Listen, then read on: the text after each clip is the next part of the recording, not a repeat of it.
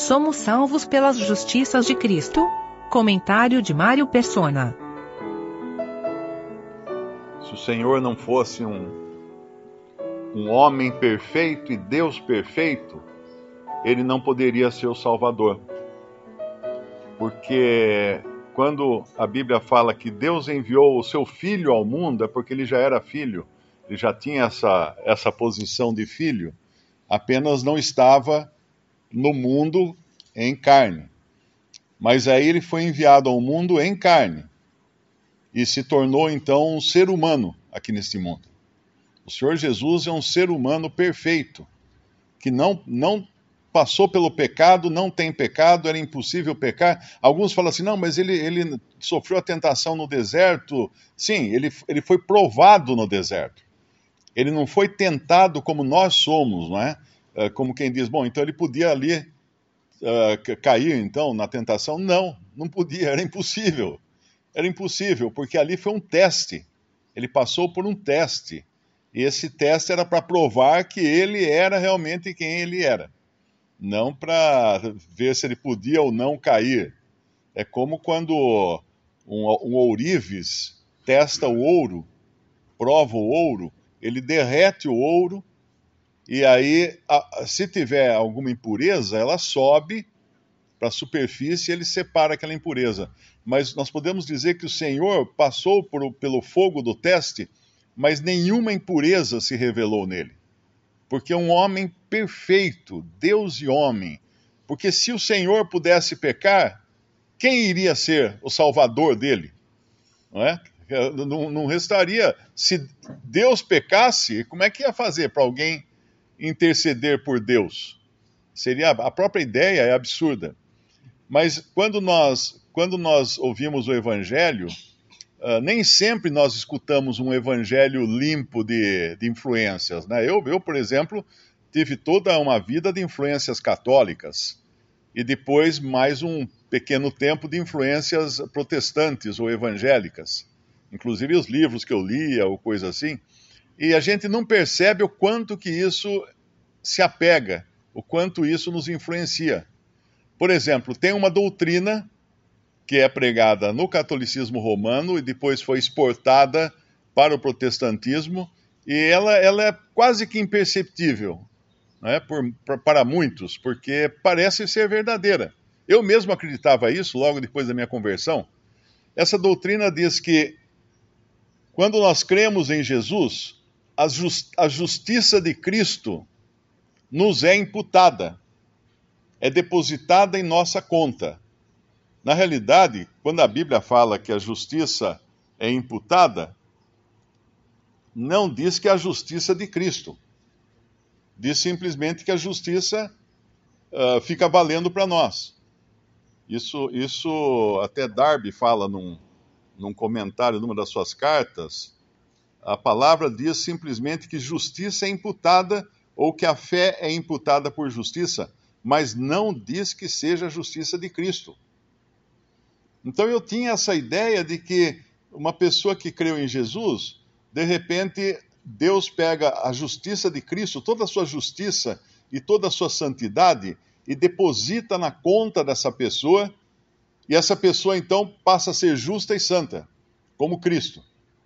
Existe até um vídeo que circula por aí, uh, que é distribuído, compartilhado por evangélicos, onde aparece uma cena no céu, supostamente, né, onde tem uma grande balança e uma fila de pessoas.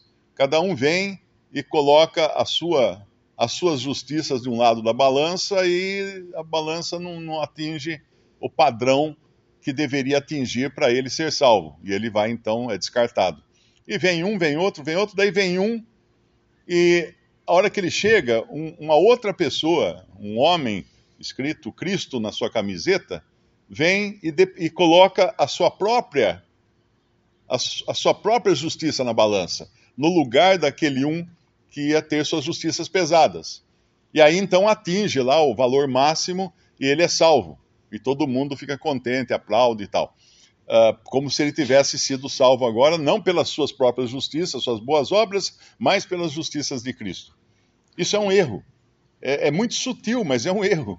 Porque se, se nós fôssemos salvos pelas justiças e pela santidade e pelo bom proceder de Cristo, nós estaríamos sendo salvos por obras.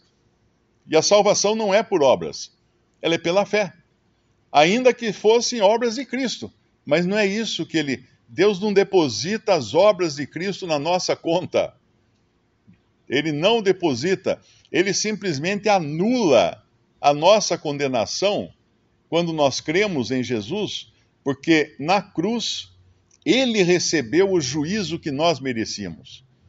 Ele foi lá e tomou o nosso lugar no juízo, não na, na prática de boas obras. Ele não veio ao mundo praticar boas obras para que pudéssemos ser salvos por suas boas obras. Ele veio para ser julgado. A salvação é uma questão judicial. Não é uma questão de, de prêmio de, de bom comportamento ou qualquer coisa assim, não. É uma questão judicial. Todo homem, todo ser humano é pecador e merece o lago de fogo. Merece a condenação eterna, não merece outra coisa. Não tem um que é mais salvo, menos salvo, ou mais perdido, ou menos perdido, não. Todos estão igualmente perdidos. É como o gramado de um, de um campo de futebol, você ficar discutindo qual capinzinho, qual graminha, qual folhinha de grama está mais perto do sol. É uma discussão tola, porque o sol é tão distante da Terra que não tem nem como medir a distância de uma graminha e comparar com a outra graminha. Então, realmente, é, é falta de, de, de entendimento pensar que nós somos, sejamos salvos por outra coisa que não seja um ato judicial de Deus, de tomar os nossos pecados e lançar sobre o seu Filho na cruz. E ele ali pagou por todos os nossos pecados. Mas quais? Eu nem existia quando, há dois mil anos, eu não, não sou tão velho assim. Como é que ele podia pagar pelos meus pecados? Ou ainda, estendendo mais a questão, como é que ele podia pagar pelos pecados uh, e salvar pessoas do Antigo Testamento? No Antigo Testamento, aqueles que esperavam em Deus sabiam que Deus ia prover, ia prover o sacrifício necessário para a salvação. Naquele diálogo que tem entre Abraão e o seu filho, e o filho pergunta, pai, Abraão, tem aqui o fogo, tem aqui o, a lenha, o cutelo, mas onde está o cordeiro? Abraão responde, Deus proverá o cordeiro, meu filho. E Deus proveu o cordeiro. Aquilo foi um ato de fé, sabendo que Deus resolveria o problema do sacrifício, provendo o próprio cordeiro para ser sacrificado.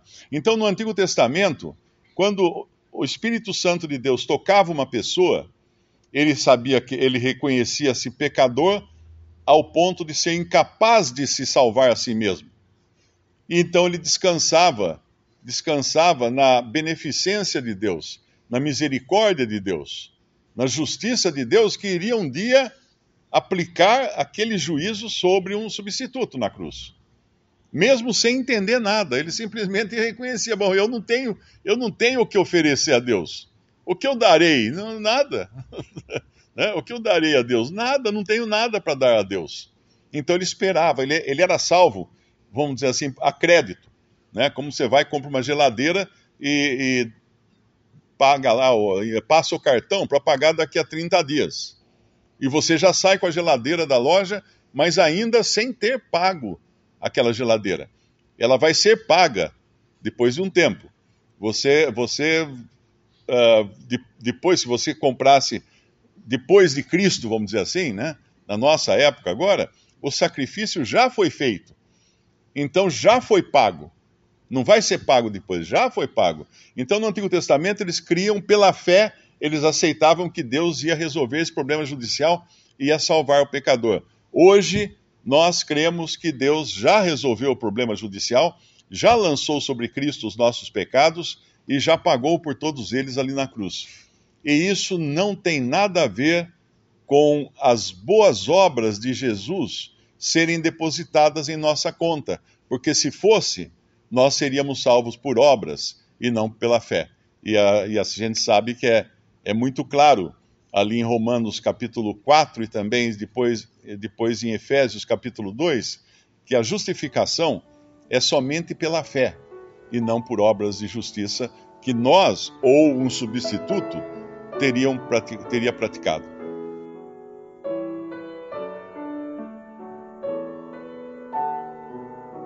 Visite respondi ponto com ponto br.